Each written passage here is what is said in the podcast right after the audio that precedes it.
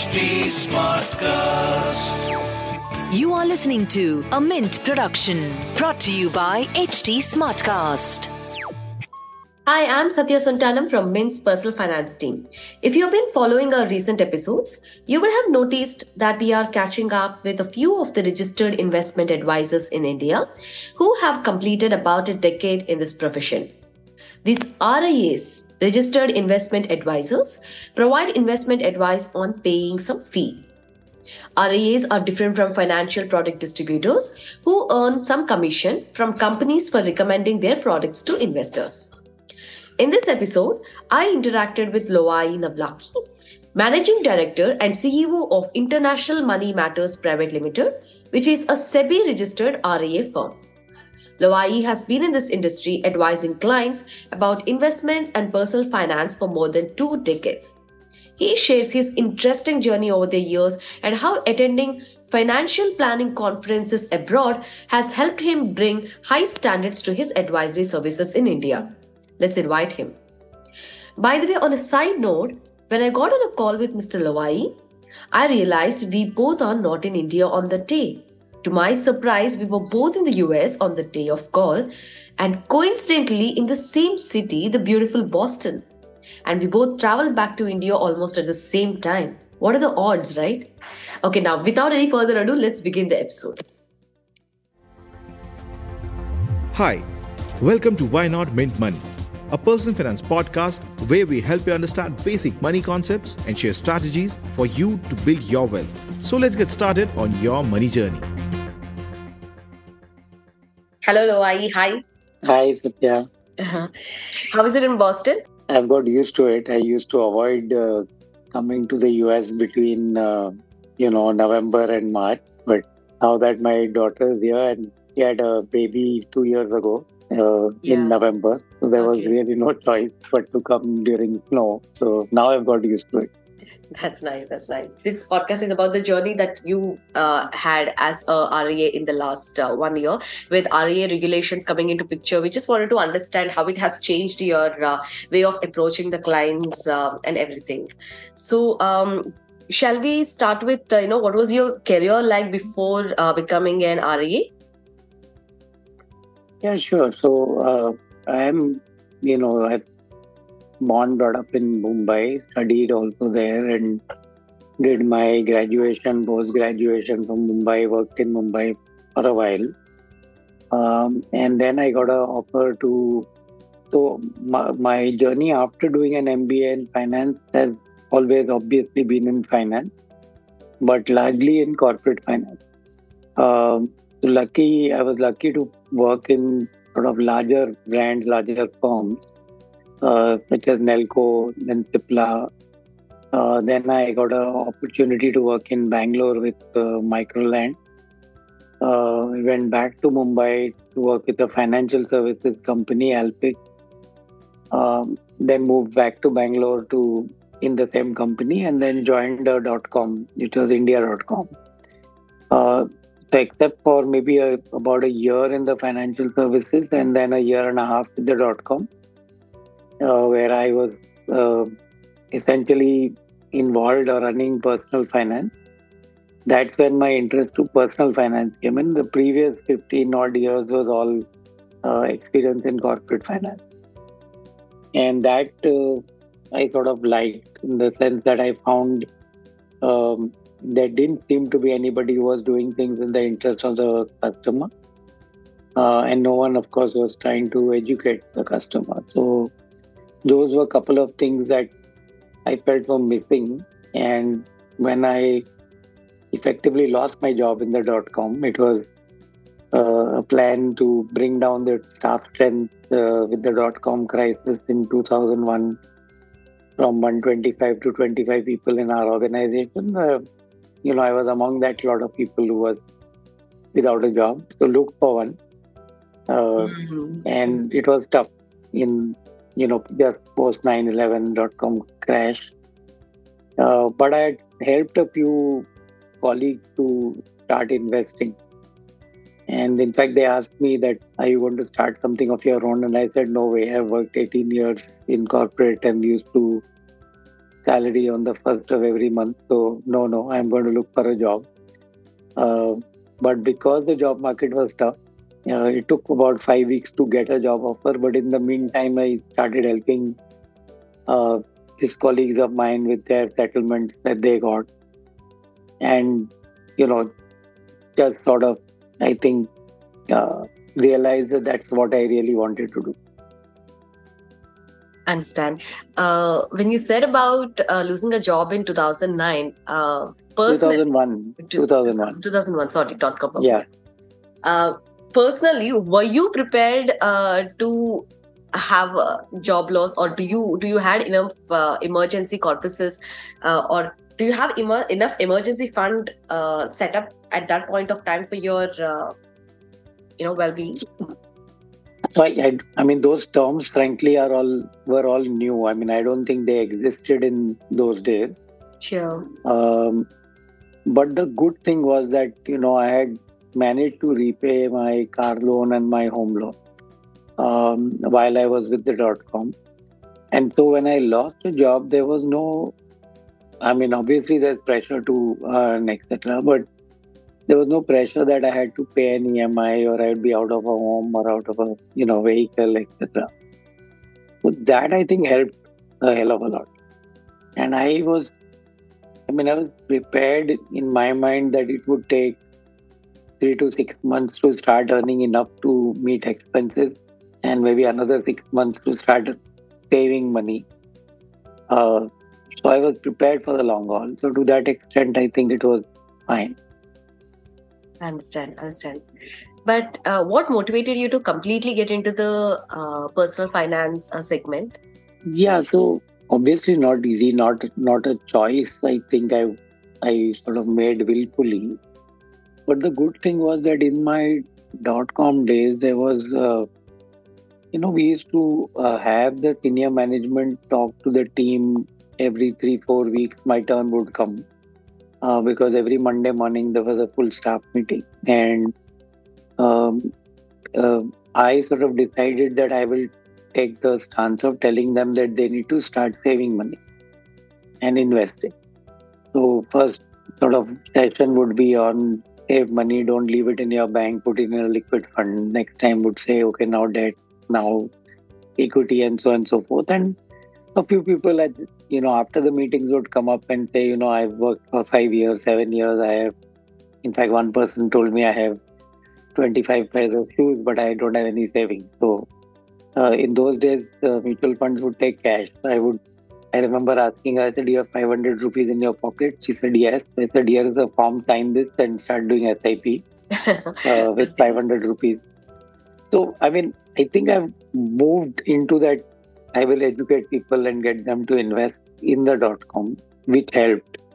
Um, I think the one other thing that little backstory was that in when I was with the financial services uh, company and we were starting to sell mutual funds, um, some of the funds had just come to India, and one of the foreign funds um, gave me a questionnaire and said, you know, write down the age of your younger child uh, and they calculated that this is what you needed to save slash invest every month to educate him.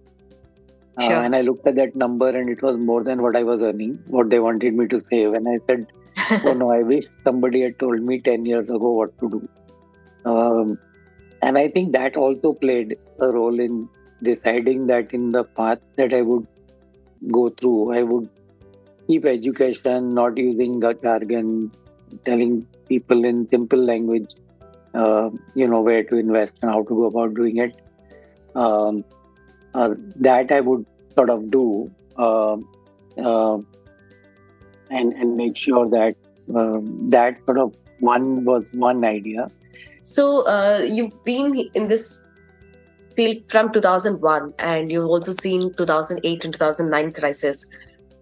How was it in India when it comes to investing by individuals uh, after the 2008-9 crisis. Uh, did, ha- did it has any impact on how they invest?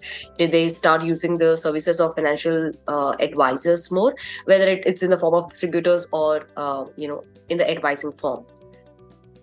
So um, i think from first I'll tell you about me that, you know, I think I was doing elements of advice right from the beginning or elements of planning right from the beginning. It just got more and more formal as, let's say, CFP came to India or as RIA regulation came in. But 2008 9 was a great learning period because in I, there people would talk about, and I had exposure to uh, risk profiling, but I never believed in it. And I felt that, oh, you know, risk profiling is just a method by which you will get some answers. And if I'm in a in the wrong mood, I've woken up the wrong side of the bed, or you know, I'm not feeling well, I will answer things differently from when I am in a good mood. So I didn't feel that the need to do this. But I remember one incident where somebody whom I knew from uh, from a while, you know, 15, 20 years, had, um, you know, was investing through us. And somewhere in 2007, uh, markets were really hot and running up. And uh, this particular client was at somewhere around 60% in equity. And his refrain all the time with me was, why don't you make it 90%? Uh, markets are really good. We should just keep increasing equity because there is going to be great return. Right. So with a lot of reluctance and holding back, we got this person from 60 to say 70. Um, after the crisis, because you know portfolios were down 50, 30 to 50 percent, uh, I remember conversation with him saying, uh, uh, "You know, Lovaii, you know me from so long. How could you do this? How could you put so much allocation to equity?" And I said, "Oh, you know, this is a uh, wake up call that yeah, the yeah. person who's saying I'm willing to take risk is actually Mm. not. And then I got deeper into risk profiling, and after that date, we really got very, very uh, strict with using risk profiling and scientific risk profiling as a method to determine how much risk a person should take. Uh, I also felt that every time there is a crisis, uh, um, and one year after this 2008 crisis hit, when I looked at my say top 10 clients, I found four of the top 10 were new clients. And frankly, we were not in that mode uh, that, you know, we wanted only clients with higher asset size or anything. We said as long as people are willing to spend the time, explain to us what they want, and uh, you know, will listen to our advice, we are happy to take them on and they are individual. Top clients in the sense in the form of uh, size. net worth? In size. Okay. In, in, uh, In- form of amount in, that they in invested. assets, through you. yeah, at that stage. Sure. And then we realized that that those were people who had uh, either received bad advice or not taken any advice. And therefore, I realized, and maybe we've seen this every time there has been some sort of crisis or situation where markets are not, uh, you know, going upward in one direction. Uh, that people find the need for advice and advisors at that time. Even everything is going well, you say, okay, I'll, you know, throw a dart and I'll get 40% or I'll get 35%, doesn't matter to me. I, whether I take advice or not. Why should I unnecessarily take advice? I'll make that later. As soon as things start going south is when people find the need for advice. So that, yes, grew uh, quite a bit uh, post 2008. Understand. So the importance of asset allocation has also, um, you know, started the conversations about asset allocation, and uh, you know, people were also willing to understand about this process and the concept, right? Yeah, yeah, very, very true. And uh, I think one of the early learnings was, you know, I think it was 2009 or 10, if I remember, or 8 or 9, maybe just after the crisis, where a lot of mutual funds started offering feeder, uh, international feeder funds in India. And we also felt that, you know, clients should allocate money and diversify, not have everything in uh, rupees or in India, even if goals were all in India. So we'd encourage them. But in the initial phase, the takeoff was slow. Uh, 2013, uh, when there was a rupee crisis, and the rupee fell from, I think it was 55 to 69 in 8 9 months. Um, it was almost a 20 25% fall. And that year, Indian markets didn't do well. Uh, but US markets did very well. We have some 25% return in US. Mm. Uh, people looked at and looked at those US funds that they had invested in and said, "Oh wow, 50% in one year. 25% was market, 25 was currency." And then they wanted to put more money there. And then at that stage, you have to do the reverse and tell them, "No, no, hang on. This is not the time to go and go Right, overboard." Mm. But allocation, yes, became very, very important uh, around that time.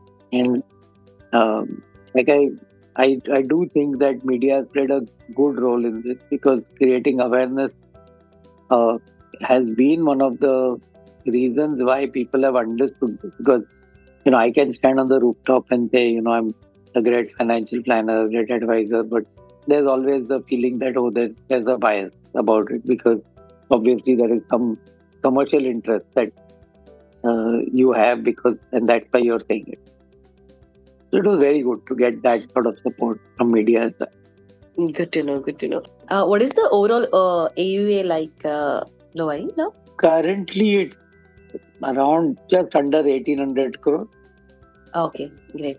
Understand. Sure. Now you're in the US. Uh, are you planning any visits to the clients?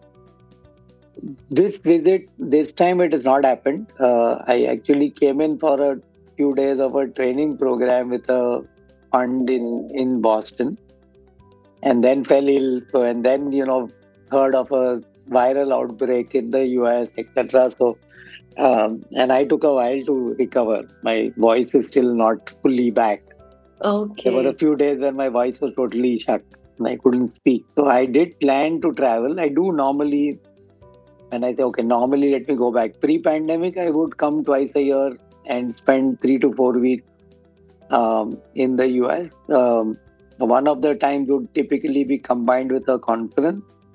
Could be an FPA conference, could be a CFT conference, um, anything in the financial, personal finance space.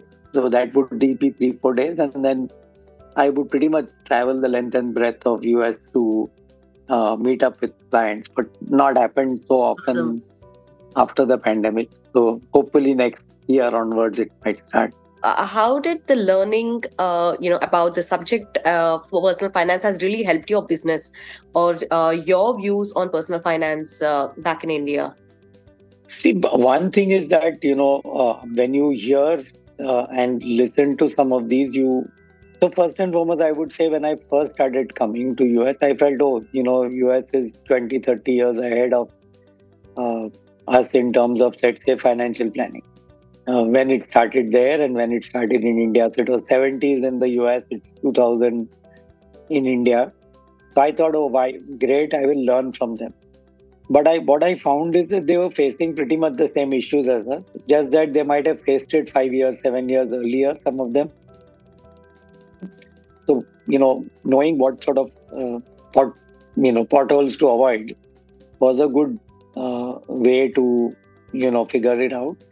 Second, you would understand what is the, you know, regulations in some of these countries. So, well before uh, RIA regulations came in, I knew that, if, for example, in South Africa, they required people to maintain um, records of all communication to clients. And I also realized that it was a big advantage because after a few years, clients forget that, oh, this was the situation, and in this situation, you recommended certain things. They hold you accountable three years later, saying, oh, how come you put it over there? At that stage, it was all fine. It's just that some events happened now in the last one month which caused everything to change. So you needed to document. So that learning I had, and I said, oh, great, then I should start documenting. So we had started documenting and keeping the records uh, pretty early on. So, how did things change over the last years, Lovaii? Uh, either in terms of investor behavior about the fees or the investment, and also your practice, um, you know, the business. How did it change? I think a lot of process. Uh, I think a lot of process definitely came into being uh, on one side. Uh, we became a lot more, even though it meant, you know, initially when the regulation came that you had to have a separate division for doing execution. We actually created that. Separate people were identified who will do the execution, and you can earn commission on those products because in those days, like, like I said, initially it was not direct plan alone. Um, and I, I think to that extent, getting people certified in among the advisors uh, in the team going through the either CFP exam initially or 10A, and b now, um, it's helped, you know, to make sure that everybody is at at least a particular standard and level. Um, from the client standpoint, I think awareness has gone up tremendously for the client. Uh, so they now ask for this, uh, you know, a direct plan or a cheaper plan and the cost and why is there a cost and how can you justify it. So all those things are also possibly good. And I think the regulator has had to keep pace with, you know, changes in market and volatility and protecting the customer. So I think all of that has moved. I, it just sometimes sometimes it feels that you know the regulation has come too fast, too too strong, uh, and particularly you know for me when I would keep comparing it with let's say a country like US, the regulation is, has been always far stronger in India than in the US. But if I compare it with say South Africa, Netherlands, UK, Australia, then I feel okay, great, we are on par with them in terms of the strictness or the controls uh, with the regulations. And that just helps the business to be much stronger. I think if you had a longer term vision of this business, then all these changes are very positive. If you are all focused on how much profit you want to make this quarter, this month, then no, it is the problem. Um, but I think ultimately, overall, it's a it's a good sort of positive change that has happened. Yeah, yeah. I mean, uh, how many clients did you have back then uh, in 2010 to 13 and you know what is the client count now as of now or when, when did it actually turn into a, a corporate uh, thing um, corporate was 2005 itself uh, so in uh, i'm trying to think that in 2008 9 i know uh, the year of the crisis uh, you know between um, actually between yeah between 8 and 9 uh, our assets actually grew uh, because we realized more people needed advice like i said. At that stage we were i think 125 crores of assets in 2009 we are eight, almost 1800 crores now so obviously that has grown uh, i think client base wise so it's a I would say we we count clients a little differently. I can do a client count of people who are who are clients and who have some investment with us without zero balances. We have maybe about thousand odd clients, but fee paying families are around four hundred. Um, so we look at the fee paying family number uh, because there are some distribution clients. Some people who say no, no, we don't mind. You know, having higher cost. We don't want to pay fee. We want to distribution. So we have segregated that service and said, okay, this will be a little more, uh, sort of little less uh, touch sort of service, so light touch type of service, not as frequent and not as hands-on as, as the advisory service. So we have some clients in distribution as well, but client families, fee paying families about 400 now. I don't know. And you're asking what was it in 2013? Uh, 13. My guess is that it may have been less than 200. Is my guess. And uh, yeah, I mean, uh, you've been managing money of uh, other people. Your proudest memory of serving a client, and what have you learned managing their money? So uh, I think a few cases I can remember. Um, one, um, you know, particularly let's say an MNC client who has moved geography. So, uh, and he's been with the same company from 2002. I think he's been a client of 2003. Uh, he was in India in Bangalore. Then he moved to uh, I think Indonesia for some time. Then he went to the US, then came back to India, then went to South Korea. Then he was to go to Japan, but he said, No, I'm coming back to India. So every time going through and making changes for him, on, uh, you know, tax tax status, bank account, um, NRO, back to resident type of investment, reporting when he is in these different countries. For that has been uh, very positive. and in fact, I remember one of the times asking him, I said, you know, you have I mean, you, you don't have to use the name, but I think Deloitte or EY, one of those as one of the company um, firms which help help them when they move. So I said, you know, those guys are there. Why don't you take their help for you know all of this tax, etc. And I remember him telling uh, telling me that you know I'm at you know really very senior level, but those people are there only to protect my company's interest. I have to need I need somebody to protect mine. So please look at it and continue doing this work for us. So that's been um, a big positive. One other situation I remember where uh, a client had had um, you know come to us to do a financial plan. He was based in Mumbai, um, and when we did his plan, we kept sort of going back and forth because his goals were not getting achieved. So we thought, oh, there is something which is inflated in his goal or something in you know is not shared in terms of investment. That's why it's not happening. But at the end we realized that no it's just not happening. He has to earn more uh, to meet his goals so and he was a co-founder of that firm. So we said why don't you go back and talk to your firm saying you need this uh, amount of money which needs to get paid extra to you whether they give it to you every year as a bonus or you get an you know increase in salary monthly. Do that because you know you spent almost five seven years with the firm you're doing well etc and after he had the conversation they were not willing to do this or they could not do this he actually left that job and moved to the middle east uh, on another job so that he could meet all his goals because they, he was able to earn more and save more um, awesome. so i mean these couple of things stand out i'm sure there must be more but these are the top two coming to my mind at the moment Sure, sure. Any learning from managing other people's money? As you started this conversation with saying that, um, you know, one of your clients had said that they are ready to take the risk, but not willing to, in fact. So, so I think lots of learning. I, I think the learning has been with every single case that you meet, uh, client, there has been a learning.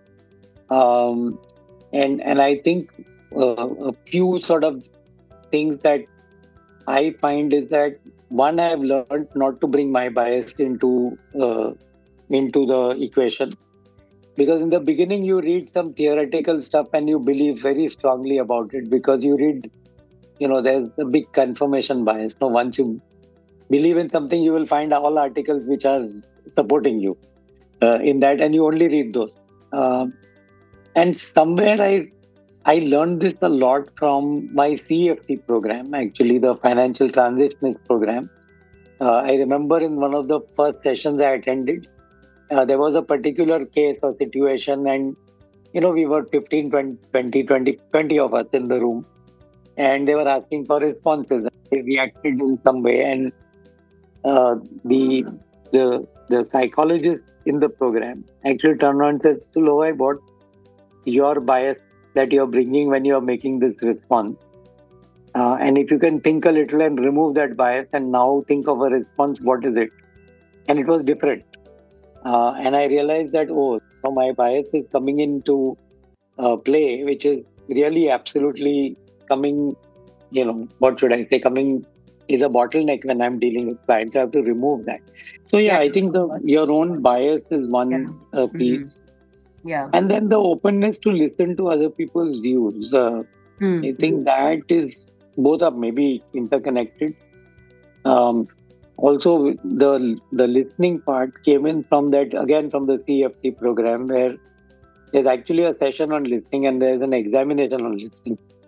Um, you know as, and i realize as indians we tend to jump into people's uh, and um, while they are speaking, you're saying, you know, you're not listening, you're starting to respond and say, ah, I know what you're going to say, here's my response to that.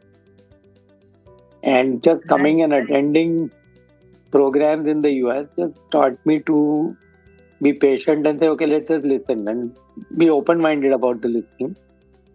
and you know the, do active listening and maybe you don't have to respond to everything and react to everything and say, no, here is my viewpoint i have to give that to you Yeah, I mean, uh, it all comes with a package. Uh, so, could you also share one regret, uh, something that you recommended in good faith but you're not happy with?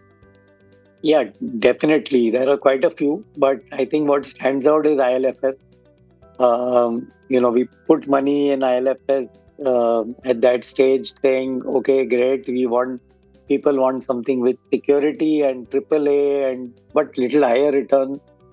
And it was so obvious later on that you know if there are equivalent products and one is you know getting a higher rate, then obviously there is some risk which is not which we are not seeing or not visualizing. So that I think was a mistake, and we realized that you know having control over single product exposure is very important.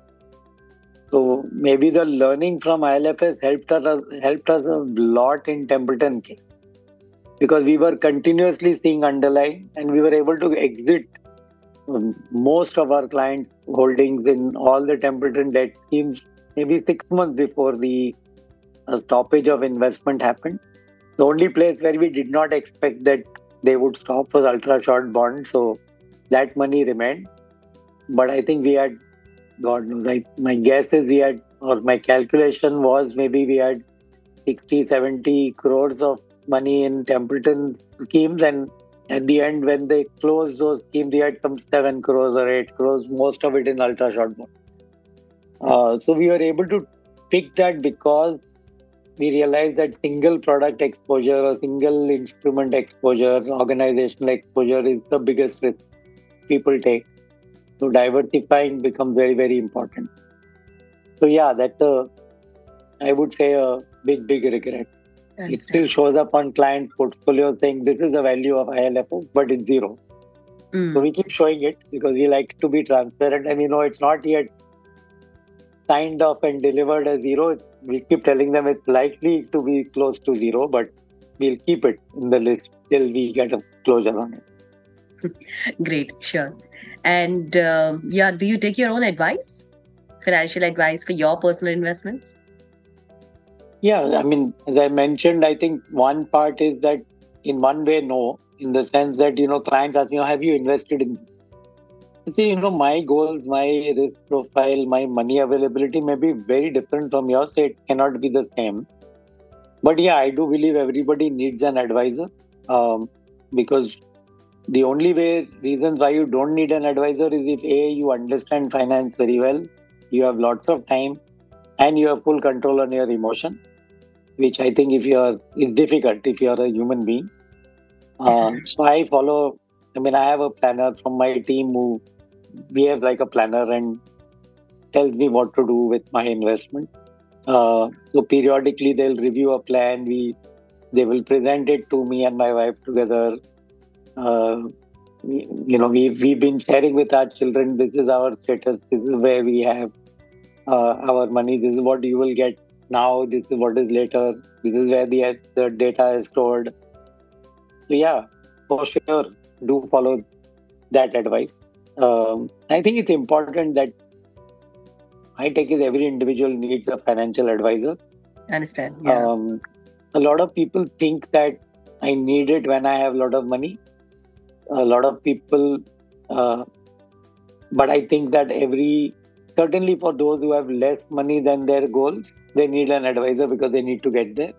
Right. Even for people who have more money than their goals at least for the goals portion they need an advisor the extra money they can do what they want they can put it in horse racing private equity under the mattress whatever but uh, there is a need to have this because I think it's getting more and more complex.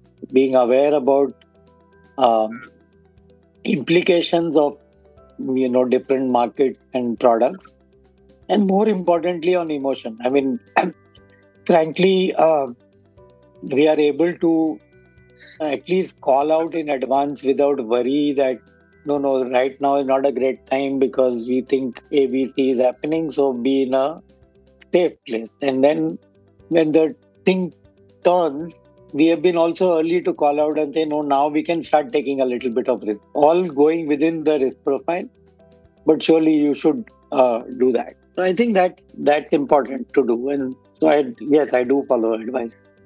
Great. Sure. So how many uh, financial advisors do you have in your group? So as a team, we have 14 others. Uh, All we across are in India. yeah five different locations uh, in India at the moment. Um, sorry, Which are five different locations? uh which are Bombay, Bangalore, Delhi, Chennai, and Hyderabad. Understand. Okay. And and what we do is from these uh, locations, we have also earmarked people who are one of them looks at clients in US and Europe because that has a similar sort of approach. Um, Oh, exclusively. exclusively. Okay. Uh, one looks after clients in Middle East, um, and one so that Middle East person also looks at Hyderabad because Hyderabad is a smaller sort of market for us at the moment.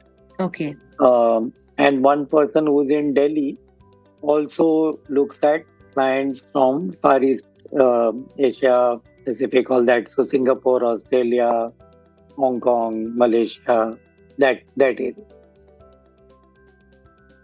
Understand. Okay.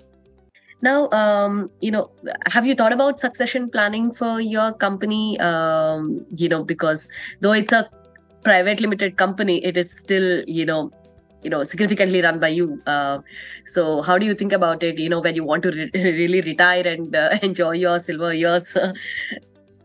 Yeah, so I mean, my belief is that I don't think I want to retire. I want to, uh, you know, die with my boots on. But I obviously I cannot be at the same pace and you know all of that. Uh, so I I did have uh, the TVS group, um, Gopal Srinivasan uh, uh, sort of family, which took a majority stake in our business in 16 because I did believe that uh, it was important to have like a continuity sort of planning, etc., in place. Sure. Um, however, what has happened is that they are Could you, not. could you tell the uh, percentage? Yeah, they are, they are majority. They took a majority at that stage. Okay. So they Okay. are majority even now. Maybe about um, 80%, or 75 No, no, no, no, no, no, no. Uh, around sixty percent. Okay. Okay. Yeah. So they took 52 and then later on we put in some more money. So they also put, I also put in some more money for a little bit of growth. But so their stake is around 60%. Okay. Um, okay. And, and the whole um, idea is that, you know, we have a, a, a succession plan in place that, you know, who's going to take over, what is the sort of running of the business. But we are evaluating uh, together with them in terms of what is the way forward uh, because they from a day-to-day point of view they are not involved in the business they are involved more from a control review bouncing of ideas you know that sort of strategic direction type of thing um, so we are working out how this whole thing is going to land um, but i do think that uh, and and primarily i think this happened more because of two things. One, I had spent 18 years, like I mentioned, with different corporates. So for me, continuity, etc., was very important. Um, and as the clients grew and even the team grew, so we are 50 plus people in the team. I said too many, just too many people dependent on this business. So we should have a continuity plan. So that's important. Um, I, I don't think anyone should work with without a continuity plan. And frankly, you need alternatives because things change over time. Um, and therefore, you know, having the right sort of landing is important. Right.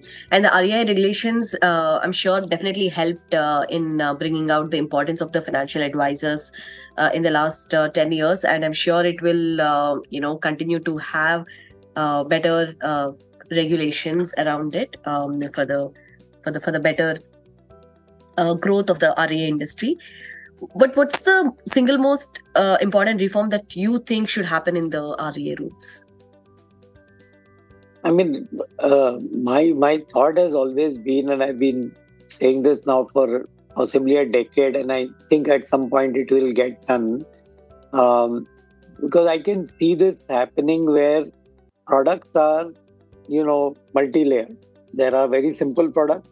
Uh, it could be mutual funds with uh, simple open-ended index, whatever type of investing.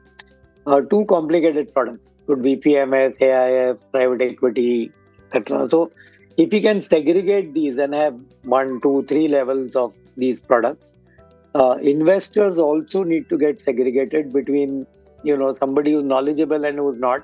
It could be based on size of client it could be based on some uh, qualification something like that. I mean there is this concept of accredited investor which has come in uh, which is linked to size net worth etc and then third is on the intermediary so if you segregate and say somebody who is let's say in a tier 2 city or a tier 3 city and you know just is getting people to start the saving or the investing habit uh, there i don't need very high qualifications to be able to explain to them. But as long as i control the product that is sold to them i will not be able to uh, missell so i would say products need to be classified into complex and simple. Complex would be anything which has high lock-in uh, higher risk higher volatility has many underlying products within them. So, you know, market linked debentures uh, and, you know, those type of things, which are more difficult to understand, derivatives, etc. If you segregate this, I think then that will remove the burden of having over regulation in any category because we have one regulation which deals with everybody who's an advisor. Now I am dealing with a client who is starting to i mean young people who are just starting to invest or i'm only doing financial plans or i am now dealing with clients who have you know 100 crores of asset and i'm doing succession planning and a whole bunch of things for them. I think the quality of knowledge uh, risk etc has to be different. So remove that and you know have only the the controls at the top end where the the risk or the impact could be the most I think that's the reform that is needed, uh, frankly. And it's not a simple reform, but I think that Absolutely. will solve a lot of things. Great, great. That's all for now in this episode, listeners. If you have any queries or suggestions, you can reach out to me on Twitter. My handle is at Satya Sontanam, S A T Y A S O N T A N A M. Or you can also write to us at mintmoney at livemint.com. Bye bye.